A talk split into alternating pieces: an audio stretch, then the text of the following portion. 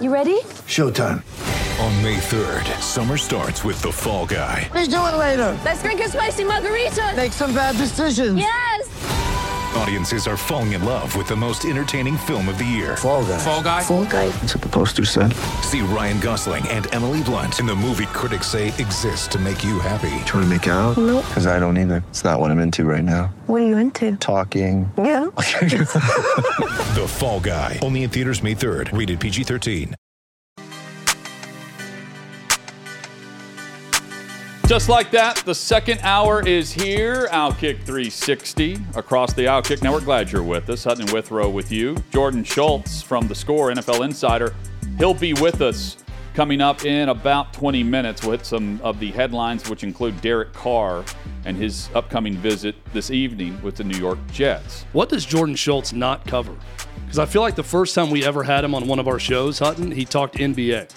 Yeah, he There was wa- NBA news he was breaking. He's very. And then we had him on again well. to talk Indomitian Sue news. He's connected a lot of different places. No doubt. He's definitely mainly NFL, but I feel like he's reported on a lot of sports. Always a great visit with him. Yeah. Uh, Jordan with us in, in 20 minutes. Um, some of the headlines out there today uh, Aaron Jones, running back for the Packers, expected to be a free agent. No, uh, he's uh, agreed to a restructured deal. $11 million. They've reworked that contract. He's going to make 11 million this upcoming season. He'll remain a Green Bay Packer in the backfield. Who's going to be his quarterback? Uh, remains to be seen. But, you know, it's, it's an interesting the point that no one's making is what if Aaron Rodgers emerges from this darkness retreat and says, you know what, I want to remain a Green Bay Packer? Are the Packers mentally done with Aaron Rodgers as Aaron Rodgers tries to mentally prepare for what he wants to do next? Are they ready to just say, you know what, no, we're, we're going to move on from Jordan Love? Or do you have to respect that and say, yeah, we'd like to have you back. Let's load up and go? Because that's how they've treated it the last two years. They would be shocked if that was his answer. But I think their answer to that would be, let's go. But you've got to re. I mean, where they are cap wise, they have to rework his contract too. Yeah, let's let's rework it. Let's Yeah. talk business now. Do you really want to win? Because if you want that, Let's go. we're gonna have to rework a lot of things, and then we'll go do everything we can to help you win a Super Bowl. Right? I mean, that's the response to Yeah. me. Now, if Aaron Rodgers says I'm not reworking a thing, then okay, you're traded. You know, that's that's probably the Packers' response to that because they. I'm with you, Hutton. They they have to have just moved on mentally, thinking we got to find a trade partner with even this after team. they paid him. Yeah, we got to find a trade partner. We got to figure out our future. We got to figure out if we're going to have someone else at quarterback or if Jordan Love is the answer. So they're definitely thinking that. If Aaron Rodgers says, I want to stay a Packer, that's the next response from the Packers. Then let's rework it. Let's get some cap flexibility. Let's figure out a way to help you around you so we can make another run. That Chat- would be the conversation, I think. It was tough for some players to run at Super Bowl 57 on that turf. The turf developers, which have been uh, widely uh, uh, discussed this week uh, from Oklahoma State on this Tahoma 31, whatever, uh, the, the grass that they use, that they developed, uh, that they use on golf courses. Um, the turf de- developers are blaming the NFL, um, not their overall uh, research with this, which spent a, a ton of money on the scientists that developed and patented this Tahoma 31 uh, grass. The quote is to the Tulsa World uh, that they had no role in creating or preparing the field for Super Bowl 57. Tahoma 31 was used for the base layer, but the field was also seeded with a top layer of ryegrass, which has slick leaf, leaf surfaces when damp. That and other factors may have contributed to the traction issues during play. So let me. They also the statement also says that Tahoma 31 is used at Lincoln Financial Field. which you have mentioned before as a problem. Let me give you a little analogy here. If we do this show and a mic doesn't work because the mic company Mm-hmm. Yep. screwed something up within the mic, No. or the internet here goes down, It's Matt's and there's problem. nothing we can do about it, right? Yeah. Matt Absolutely nothing that Outkick or Fox could have done about Mm-hmm. it, but that happened. Who's going to get the tweets about our show not being on? Who's going to get the emails and the calls about something going wrong? Is it going to be the company that made this mic? Or is it going to be people tweeting us at Outkick about the show being off the air? Who's going to get the blame for it? My point is, this is the NFL's problem. They can talk about doubt. different breeds of grass and all the things that went wrong with the company and the research the company did and all of that. This is the NFL and this is the Super Bowl. If something is screwed up, it's not your vendor's fault. It's not who you hired. They are the NFL. When you hire them, they are representing you. You are them. You are one and the same. You don't get to respond to hate tweets by saying it's all on them. Nothing we could do about it. It's on you. Just like if something goes wrong here, it's on us. We can talk about it all day and say what happened, but ultimately, even if we can do nothing about it, Yeah. people are going to blame us. That's the way it works. When it's your product, the Super Bowl is your product. It's not what's the name of the research or the grass or whatever. It's Tahoma not 31. it's not Nahoma 31's problem. it's the NFL's problem. Period. Well, So they've had make all the problem before. excuses you want. It doesn't Even matter. on turf, they've had this problem in Canton where they paint the thing and then they can't play the game because it's slick. But that game you can cancel. This one you can't. And there's an issue when the kicker can't kick off well. It just to me it just goes right back to Park Avenue in I'm- New York. That that's that's you. where the problem ends. I mean, it's again, things happen, you know, there are things that are out of your control. This was in their control. They let someone else take control of it and it bit them in the backside.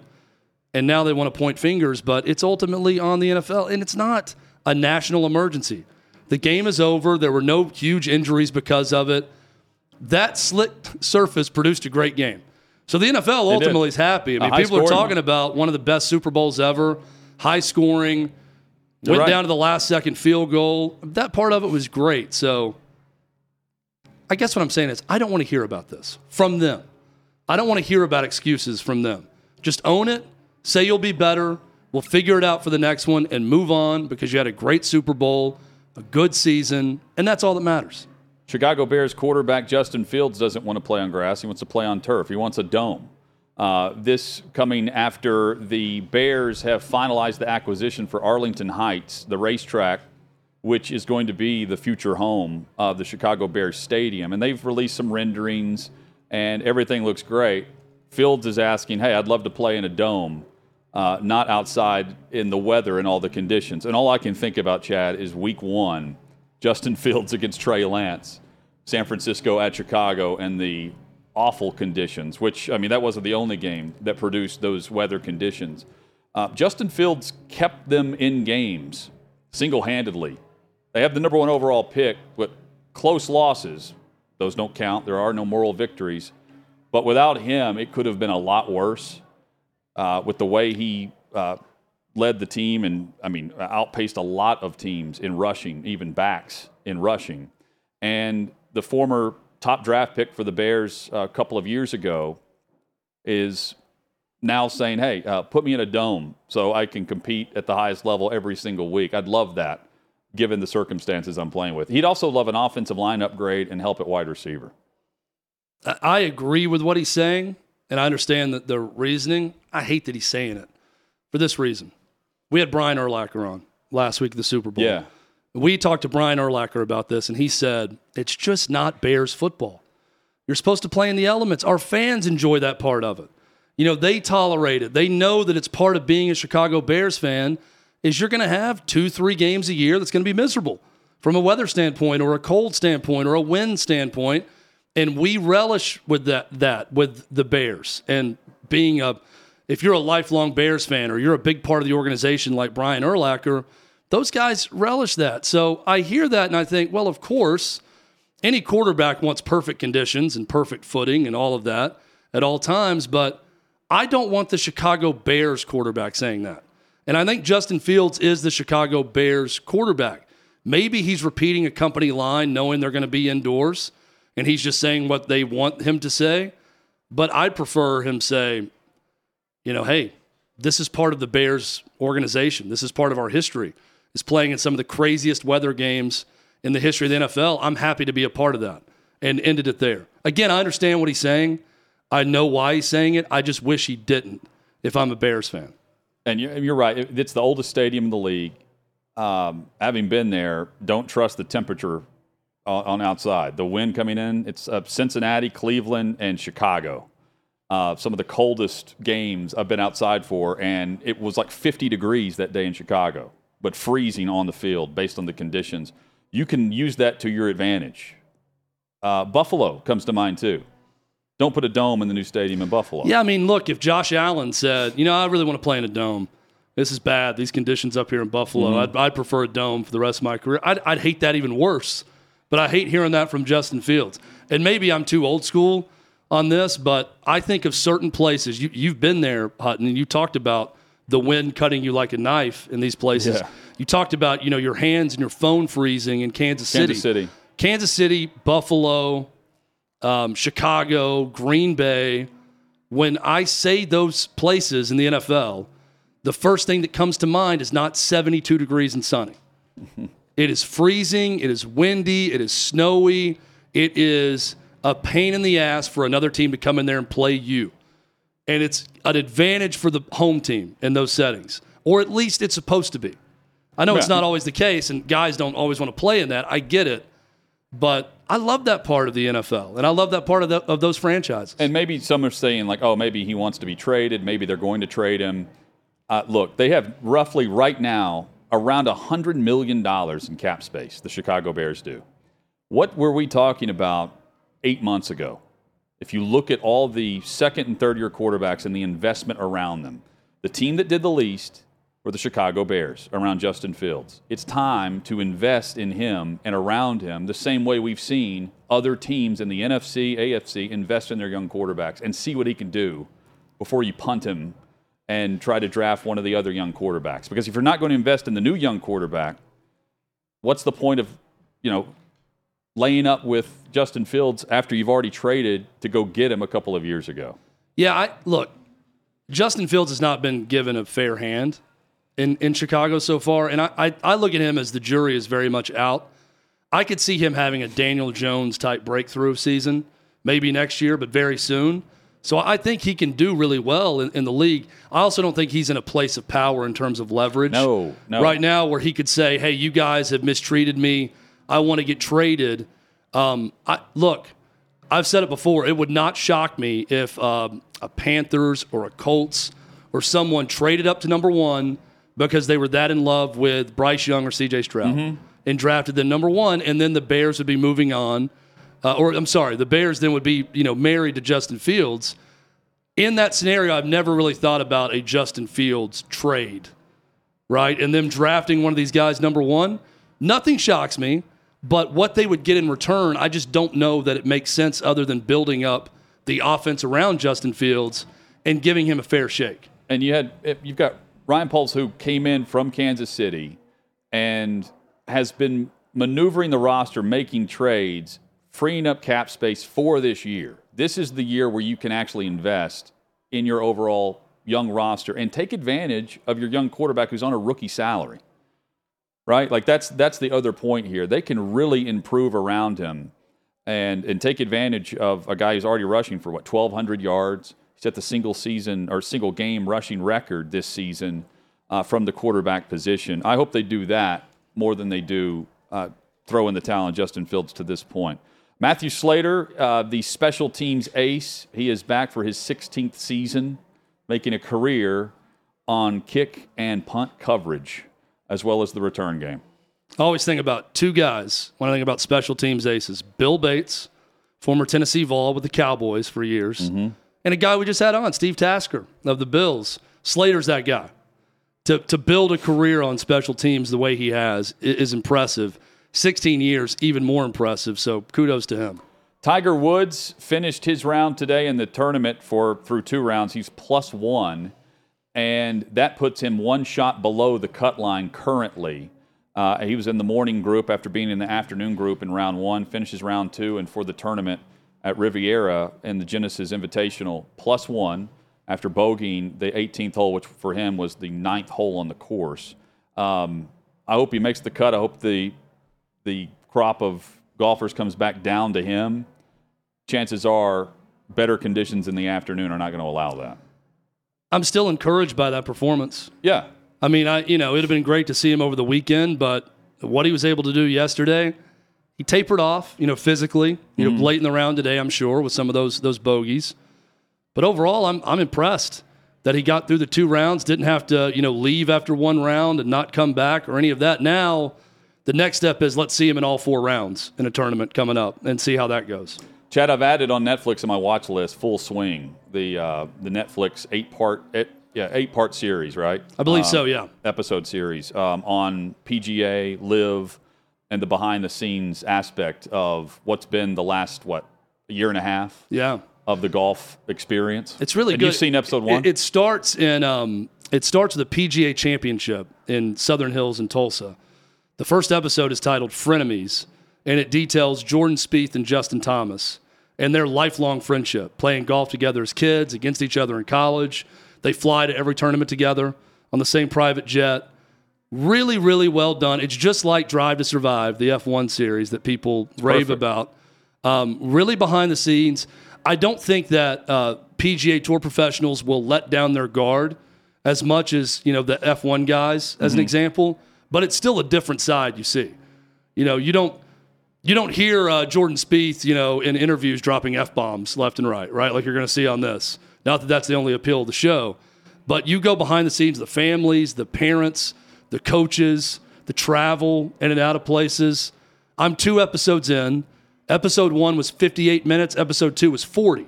I say that to say not every episode is going to be an hour long. So episode two is Brooks Koepka and the Masters and the Waste Management Open, which we just saw. Those two tournaments really cool. Highly recommend. If you like Drive to Survive, you'll like this. and uh, absolutely, and this is a brilliant uh, idea for access with the success of F1 and what they allowed and what PGA and LIV are allowing behind the scenes. Well, and They keep in mind, this. this. was last year. So where I'm at in the documentary right now, they're just now talking about Phil Mickelson's comments about PGA and Live. Mm-hmm. So all the players are being shown, being asked about it, and give, Rory's given his answer, Jordan Spieth, and there's reporters interviewed on it saying there's a lot of chatter about Dustin Johnson and Brooks Koepka and others getting huge offers, but they haven't started to address that yet in the series. So when that happens, then it's going to get really interesting. This documentary series when those guys start to actually leave for the LIV tour. Binge it's good so far. Binge worthy for sure. Coming up, Jordan Schultz will join us, NFL insider for the score. We'll talk Rodgers, Carr, Be Enemy, and more. That's next on Outkick 360.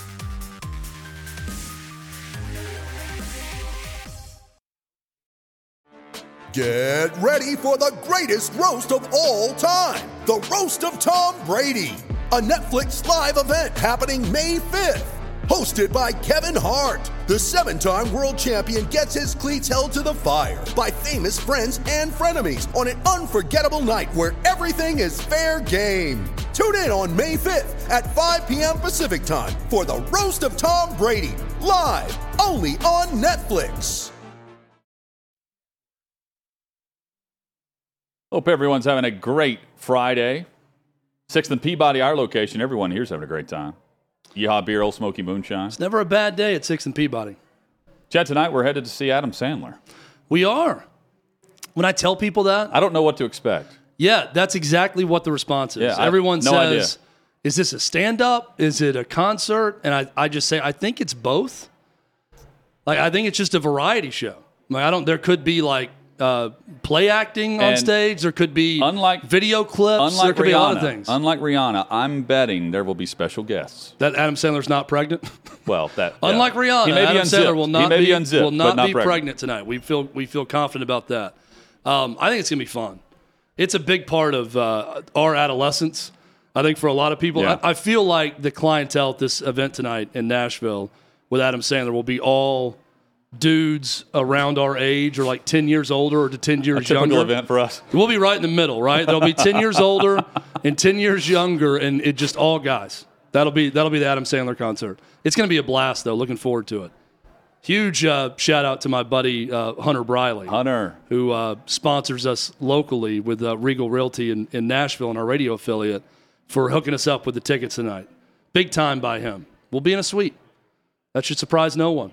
If we go to an event, Hutton, where are we typically? In a suite. Yeah. Yeah, a sweet, suite. Uh, Jordan Schultz joins us. Always great to be joined by the NFL insider for the score. Insider for all sports is how we will introduce him. Jordan Schultz uh, with us on Outkick 360. Jordan, good to see you, man. Hey guys, thanks for having me. Absolutely. So, uh, scenario for you, and uh, I want to get to Derek Carr in a moment, but I, I think it all centers around Aaron Rodgers and what he wants to do. If Rodgers emerges from this darkness retreat, from his cave, if he awakes like Grand, Groundhog Day and says, you know what, I saw something and it says I'm staying, I'm staying with the Green Bay Packers, what do the Green Bay Packers do?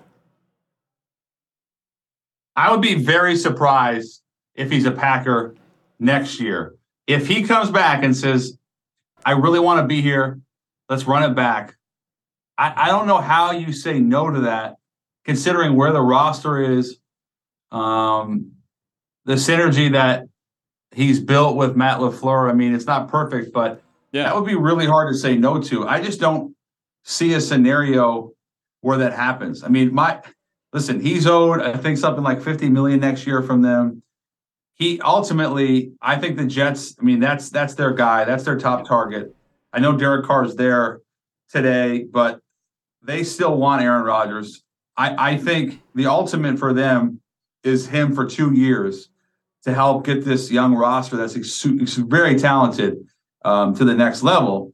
But to answer your question, I, I guess I would be really surprised if that happened. And if it did, I guess they would also have to think long and hard about what they want because we do know it's a soap opera every year. And Jordan Love, he may not have had a great first three years in terms of not playing, but his mechanics and where he's at now compared to when he came out out of Utah State, it's like night and day. I mean, I've talked to really smart football people, much smarter than me, that talk about Jordan Love as, as being a real guy.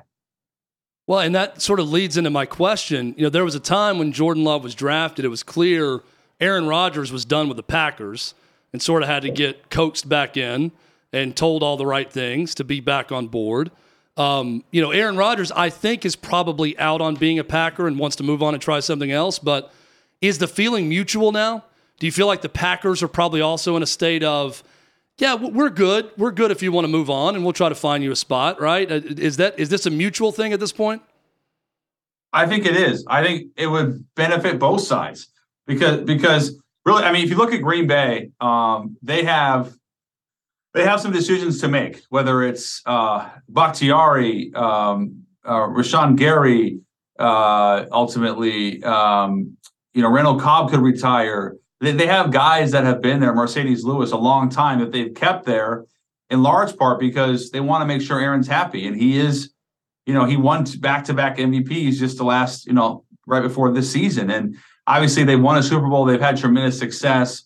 But where the roster is now, to me, it just it, listen. I know they can be competitive, but it makes the most sense for both sides to move on, considering what's happened at the end of each season the last several years. I mean, it's it's almost eerie how similar it is to Brett Favre and how things ended with him and how Aaron supplanted, supplanted him. And now you have Jordan Love, who was in his mid 20s was a first round pick, and I think is probably ready to be the starter.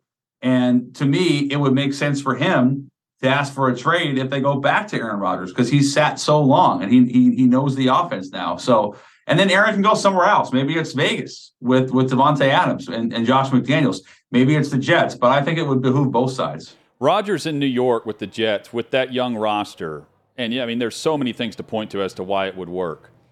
So can you make the same case for Derek Carr if you are Woody Johnson, saying we're a veteran quarterback away? We would love Rodgers, but we can do it with Derek Carr. How tough of a reach is that to make? I think Derek Carr, well, eh, eh, put it this way would you rather have four years of Derek Carr or one or two of Rodgers? I mean, because that's that's ultimately what you're asking as well, not just the age, Carr's 32, Rodgers is pushing 40, but also just knowing what we know. Sorry, but also just knowing what we know about Rodgers and how things play out with him. So I I I, I think Rodgers happy and healthy is still a big jump from Derek Carr. I think Carr, you know, I know he's a four-time Pro Bowler, but he hasn't really done it he, he's never been a successful playoff quarterback. And I know Rodgers has had some disappointing exits, but he's won a Super Bowl. Mm-hmm. That roster, you talked about it. I mean, Breece Hall, Michael Carter, Garrett Wilson, Elijah Moore, offensively. And then they, they drafted really well defensively. Sauce Gardner, obviously, Jermaine Johnson. I mean, they, they have a lot of guys. Quincy Williams, Quinnen Williams. We'll, we'll see what happens in free agency. But that team, I don't know if they're if they're uh, an Aaron Rodgers away from winning a Super Bowl, but if they had Aaron Rodgers, to me, they're an 11, 12 win team. They're in the mix. Derek Carr, I think, gets you, you know, double digit wins perhaps, but you're not that threat that you would be with Rodgers. That that's so that's super scary. Either way, there it's not going to be Zach Wilson. They they realize that was a colossal mistake. I don't know what's going to happen if they're going to trade him or not, but they know they need a quarterback, and I think they are exhausting all options. Yeah, Jordan, my answer to your question is I'd rather have a Super Bowl, and I think the chance of winning a Super Bowl with two years of Rodgers is far greater than four years with Carr. So I, am with you on that. My question would be, what are the Saints with Derek Carr? Hmm. Another team he's visited. What what does Derek Carr do for that team right now, given their roster? I don't really. I mean, I like it for them. I mean, he he has the connection with Dennis Allen. They're really hoping, guys, that Michael Thomas becomes the Michael Thomas he was three years ago when he was an All Pro. I think if he was an average player, he wouldn't have been on that roster, and they wouldn't have been as patient as they've been. I think he's a great player, and they hope that a guy like Derek Carr can uh, give him that rejuvenation. Um, and then they and then they drafted Chris Olave, who was a, had a phenomenal rookie year. So you're, you're you're giving Carr a couple weapons there. We'll see what happens with Kamara from a legal standpoint, but I think he makes New Orleans better. The NFC South is arguably the softest division in the league, especially with with Tom retiring. So he he makes them better, but he doesn't put them over the top. If you bring in Derek Carr, if you're the Saints, and you have a let's say a four year commitment, um, you, are saying to your fan base that we're not really rebuilding, but we're also thinking about um, building. We're, we're not rebuilding, but we're thinking about how to build around Derek Carr and his skill set because at his age, he we, we believe he's a top ten quarterback. I mean, he was scheduled to make forty point four million dollars. He won't get that number obviously in New Orleans or anywhere else, but I think the Saints you know, Mickey Loomis is the GM is an old school guy. I don't think he wants to wait, and it does send a message to your fan base that we're trying to be competitive. At Schultz underscore report is where you can follow Jordan Schultz of the score. Um, so Greg Roman out in Baltimore. They have an extensive search, plenty of interviews. Lamar Jackson reportedly involved in this search, and we see that Todd Monken ends up taking this job, moving from Georgia, joining John Harbaugh in Baltimore. But you had the report earlier this week, Jordan, that Lamar Jackson was not guaranteed to be part of the equation with their new selection at offensive coordinator. With all of that in mind, is that just Baltimore thinking from their end, we're not really sure what Lamar is going to come back with and want to do? I I, I was uh, pretty surprised to hear from multiple people that they were not given assurances, the OC candidates, that Lamar would be there next year. Uh, because if you're if you're hiring an OC, you, you generally want to know what your quarterback, who your quarterback is, because that's going to help inform your your decision making process. And, and Todd Monken, I mean, I like the hire. He's going to be a lot different than Greg Roman. I think the idea is to keep Lamar a little bit more upright in the pocket, try to protect him. He's missed 34% of his snaps the last two years. 11 games. So they realize that he's 26. He's a former league MVP.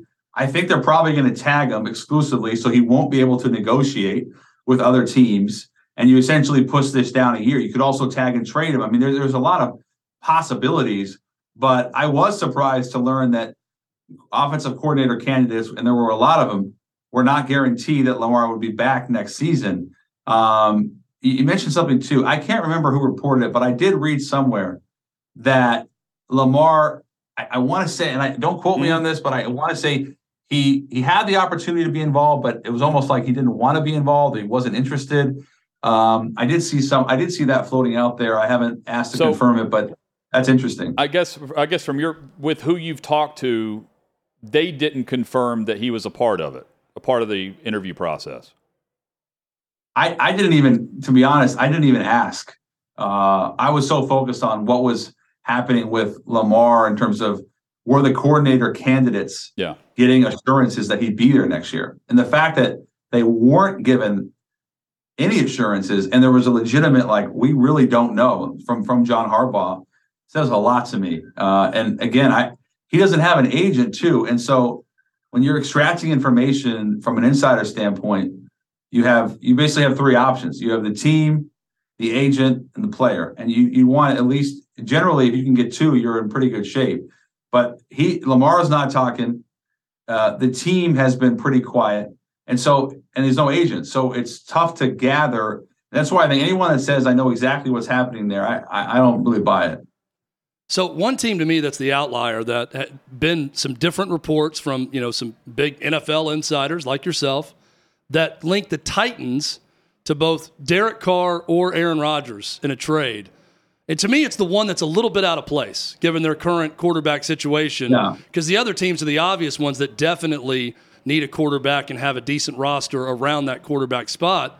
Is there any validity to the Titans being interested in trying to upgrade, or is it even an upgrade if it's Derek Carr instead of Ryan Tannehill? I got a lot of questions about that team being reported. Is Derek Carr an upgrade? Uh, I, I mean, maybe a little bit, but Tennessee was they're they're two seasons away removed from being the number one seed in the AFC. Um, I told you I thought Ran Carthon was going to be a great hire, and I I really believe that, and I think him and Vrabel will find that synergy. Um, I I don't know if I haven't dug on that yet about about ten or about Rodgers and Carr potentially going to Tennessee because I think if you ask me what I think is going to happen, I think Rodgers, I think the Jets and the Raiders, it's going to be one of those two, and I waffle back and forth on it, but I think it's going to be one of those two, and I still think Carr is going to the Saints. So I guess that almost answers your question. I, I would be surprised. Yeah, no, and you said you, you love Ran Carthon as the pick for GM for the Titans. How hard is it, though, to try to predict something with a guy who's never been a GM before? Because I'm sure there's a lot of guys you look at in the league and say, I could see this guy doing X, or I could see Yeah. them swinging big at this position for that.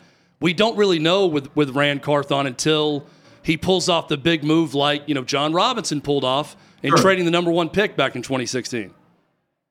Yeah, I, I would go back to, you know, pedigree and, and what your situation is, where, where you came from. And they obviously had the director of pro personnel in San Francisco. They had a tremendous amount of success and they were able to find quarterbacks, not necessarily that were considered marquee guys. They, they obviously traded up a lot. They got Trey Lance. We haven't we- to be determined there. Brock Purdy, Mr. Relevant. Uh, Jimmy Garoppolo, they traded for um, with with New England, didn't give up a ton. So, you know, you, th- you think about that, and you would surmise from that that perhaps there wouldn't be a massive move at quarterback. But I, I don't know if it's just looking at it from realistically. Like, I don't know how much sense it makes to bring back Tannehill. Like, I I- maybe it's a cut, maybe it's a trade, but I I, I would be surprised if he ends up QB one heading into next season. I, I don't know what's going to happen with Malik Willis, but from a Tannehill perspective, I'd be surprised. And Ran, you know, his background is scouting, and he did a hell of a job. You think about some of the mid-round picks they hit on, you know, Dre Greenlaw, uh, Fred Warner.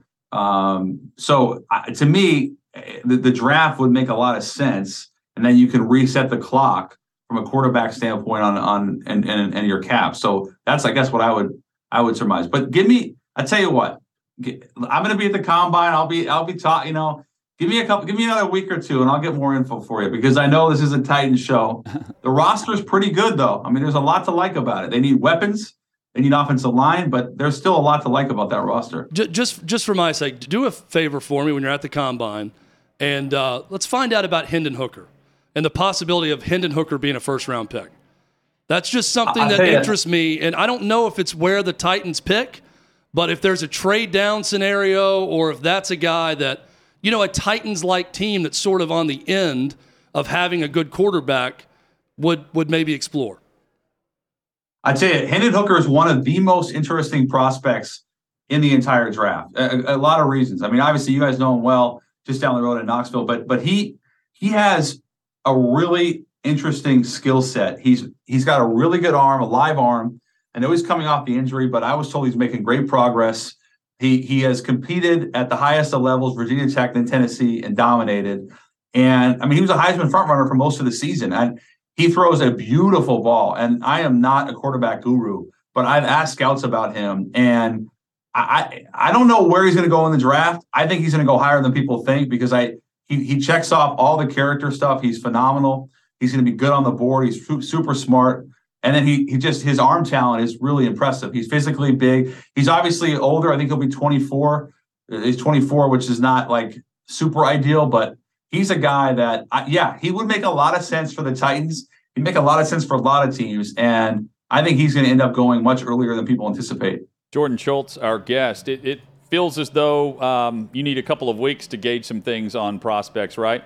Maybe a couple. The dra- yeah, the draft stuff tends to yeah. fall into place after the combine and when free agency really after those first couple weeks of free agency. And maybe a couple of hours until we know about Eric Bieniemy. I, I, just looked; I haven't seen a report that he's actually officially the new OC in Washington. It feels like it's headed that way. Um, I got the sense even last year, and and certainly based on comments from Andy Reid, this right after the Super Bowl, I don't get the sense Kansas City's trying to keep him around um, which again I think also plays a factor in this. I, I think that 30,000 foot view is oh he wants to leave to get out from a- underneath Andy Reid. I don't I don't get the sense that the comments I'm hearing from players or coaches, it's not your typical hey we love this guy we got to keep him. Am I wrong? I, I think they'd like to keep him, but I feel like um, listen, Andy Reid has been super proactive in terms of saying how helpful mm-hmm. and um, talented Bieniemy is, and it's it's when you watch Super Bowl, you see some of their creative play calling. I mean, Andy Reid gets the credit that for that. I don't know how fair it is because I think it's really a split. I mean, he is a great offensive mind, but Bieniemy is 53. His resume is as good as anyone's. Yes, it makes a lot of sense that he go to Washington. He he. I reported yesterday that they they they've wanted Ron Rivera has wanted Bieniemy to be the guy. He's been there for two days. They had they had dinner back to back nights. I think he will be the offensive coordinator. But then you also have, you know, I mean, Matt Nagy was brought in by Brett Veach, and he would then assume essentially the offensive coordinator position. And so I guess you could tie that together. And, and but uh, Kansas City would, I think, at the end of the day, would would love for Bieniemy to be back. I just think realistically, both sides realize that it's probably best for him, especially if he wants to be a head coach and really get that opportunity to go to a place like Washington, for example, develop Sam Howell, who they they they really like in that inside that building. I mean, I just had Jahan Dotson on my show and he was raving about him, and I've heard that a lot. If he were to develop Sam Howell and get that offense humming uh, even a year or two, he he would have an opportunity to be a head coach potentially. So I think they like him back, but I think realistically, both sides realize it's probably best for him to move on. What do you think of the staff that Sean Payton's putting together in Denver? He's not done, um, but he is. This is why Sean Payton is such a good coach. It's not just the week to week preparing game plan and developing a quarterback. It's putting together a staff and being the CEO. This is what the wall. This is what um, the uh, Penner family wanted. They wanted a, a head coach who could be a CEO and collaborate with George Paton. And maybe that takes some of George Paton uh, power away a little bit, but it also it gives him an opportunity to uh, focus a lot more on scouting and and have an opportunity to have a head coach who can build a staff that is a professional staff. I mean, they had some really good pieces there last year. They lost to DC, that was a killer. But ultimately, Nathaniel Hackett, as a first-time head coach, wasn't ready to be in that position. I think he's a really good offensive coach, but he didn't command that locker room. He lost that locker room really early on, and and we saw what happened. So this is this is why you have Sean Payton. This is why you give up what you did, why you pay him twenty million or whatever it was, because he's going to put together a staff that's going to empower the players to maximize in a way that they just couldn't do with Hackett. Jordan, final thing, and final 60 seconds or so. Chad, uh, we always tease Jordan about talking NBA. Yeah, we need to tell him about this All Star Game draft. Yeah, he's an NBA insider. Is this Your report thoughts? true that they want to do away with making someone the last pick and have them feel bad? So they want to have the reserves picked first and then the starters taken after. I saw that, and I think I can't remember who it was last year, but somebody got picked last, and it wasn't great. It was just kind of bad PR. So I would I've really shifted honestly toward the NFL insider. Really, you know, just with that. But it, it, you're dealing with the ultimate alpha male egos of NBA All Star, and then to be picked last. It's, it's just it's not. But they're, it's, they're being picked last of the All Stars. I know, but this nobody is some- wants like, to I, last. I think like the old era, you know, would, the alpha mentality would be, oh, please pick me last because I'm going to let you hear about it when I put up 30 on you against your team again. Yeah. Hey, you shouldn't have picked me last in that All Star game. Uh, this is really some ego protection to the next level. I think when I saw this It, it, it, it is, but I I feel like th- this was only a matter of time because that did not sit well last year, and I don't think anybody, even at this level, wants to be last. Im- Imagine like you have the Pro Bowl. Let's say Derek Carr, and he's picked last as the quarterback. He's a four-time Pro Bowler, but then it's like I'm actually last. My peers picked me last. That that, that nobody wants that. That's tough. Just rough. What I what I see this that they have to placate a rough to the life- last rough pick. life for those NBA All-Stars. Some every kid on the playground is picked last, and some you don't pick Yeah. the That's reserve. true. I mean, That's true. it's not the hardest thing to be picked last and then ball out like Chad and I had to I do. take the Billy Hoyle approach from White Men Can't Jump. I pray that I'm Can't picked Jump. last, so I can go get my set shot over in the corner and you know bury a couple Yeah. threes and and make them pay for it. Jordan, appreciate you, man. You're you're our first pick Oh. for NFL News. We appreciate you as always. Yeah, no, I appreciate you guys anytime. Thank you. Thanks, man. Jordan. Appreciate you. at Schultz underscore report there from the score. Great stuff as always uh, from Jordan. Coming up, um, plenty to discuss. We've got uh, Daytona news in about 15 minutes or so from our Zach Dean from Outkick, uh, who's there at Daytona for the Daytona 500. But when we come back, there is football starting up as well. The XFL is back. Is it too soon? That's next on Outkick 360.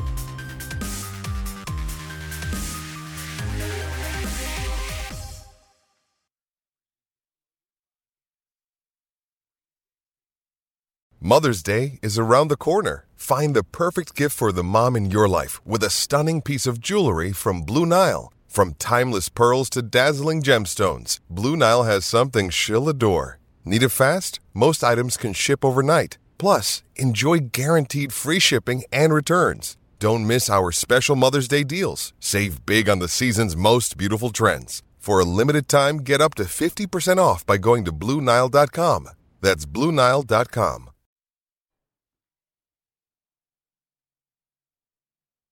Sixth and Peabody, our location with Yeehaw Beer and Ole Smoky Moonshine. Hutton and Withrow with you. Chad, the XFL is back. Dwayne The Rock Johnson behind it this go around. Um, I need to be hooked. The problem with the spring leagues, it needs to start at quarterback. They've got the coaches, they've got the fanfare, they've got they're bringing back the logos and all that. It's got to start at quarterback, and all those quarterbacks are under contract with the league. The Rock needs to play quarterback for me to get interested. Yep. It's too quick. I think this is the fault of it, right? Like it's You too, need like a month or so, like the USFL. Yeah, and look, I you know, I'm not saying this because I'm biased because we've been around the USFL. I would have said this from the start. I don't think what America craves the Sunday or the week after the Super Bowl is a lesser product than the NFL. I think you need to tease it out a bit. I, I think that time frame of USFL from Easter to uh, J- July 4th is perfect.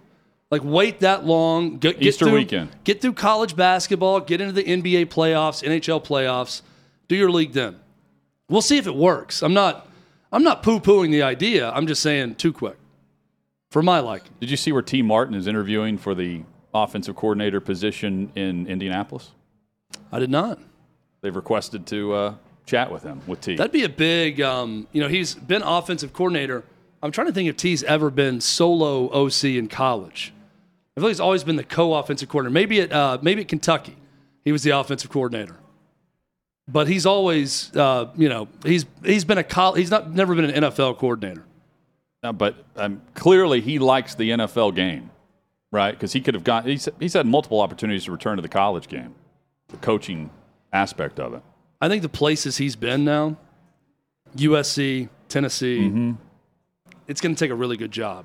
He's to get back currently, he's currently the wide receivers coach in Baltimore, yeah. and Shane It's going to take a really good job though to get back into college. I'm saying. Shane Steichen has uh, requested to interview him for the OC position, but Steichen's going to call plays. Keep that in mind too. Yeah, he was uh, solo offensive coordinator at uh, at USC. But I always thought that like Tyson Helton was a part of that too. Remember when that when Yep. Jeremy Pruitt Yeah, hired coach. Tyson Yeah, Helton? you're right. You're right. One was passing game coordinator, one was run game coordinator. So And Helton got the he is he's held the title of offensive coordinator. My point is, he's not been an NFL offensive coordinator and completely run the show to that level. So that, that I'd, I'd like to see how how he would do with that. this time of year, unfortunately, it's the start of college baseball season. Way too early. Way too early with the cold temperatures across the country and the cancellations that we'll see uh, due to weather and inclement weather. Not too early, though, for NASCAR. Daytona 500. Time is the time. it up. Now is the time for NASCAR. Hudson. Zach I say that every year at this time. Now is the time for NASCAR. Zach is uh, down there on behalf of Outkick. We will chat with him about the big headlines and who is the underdog winner. We saw it last year. Who could it be in 2023? Zach Dean next on Outkick 360.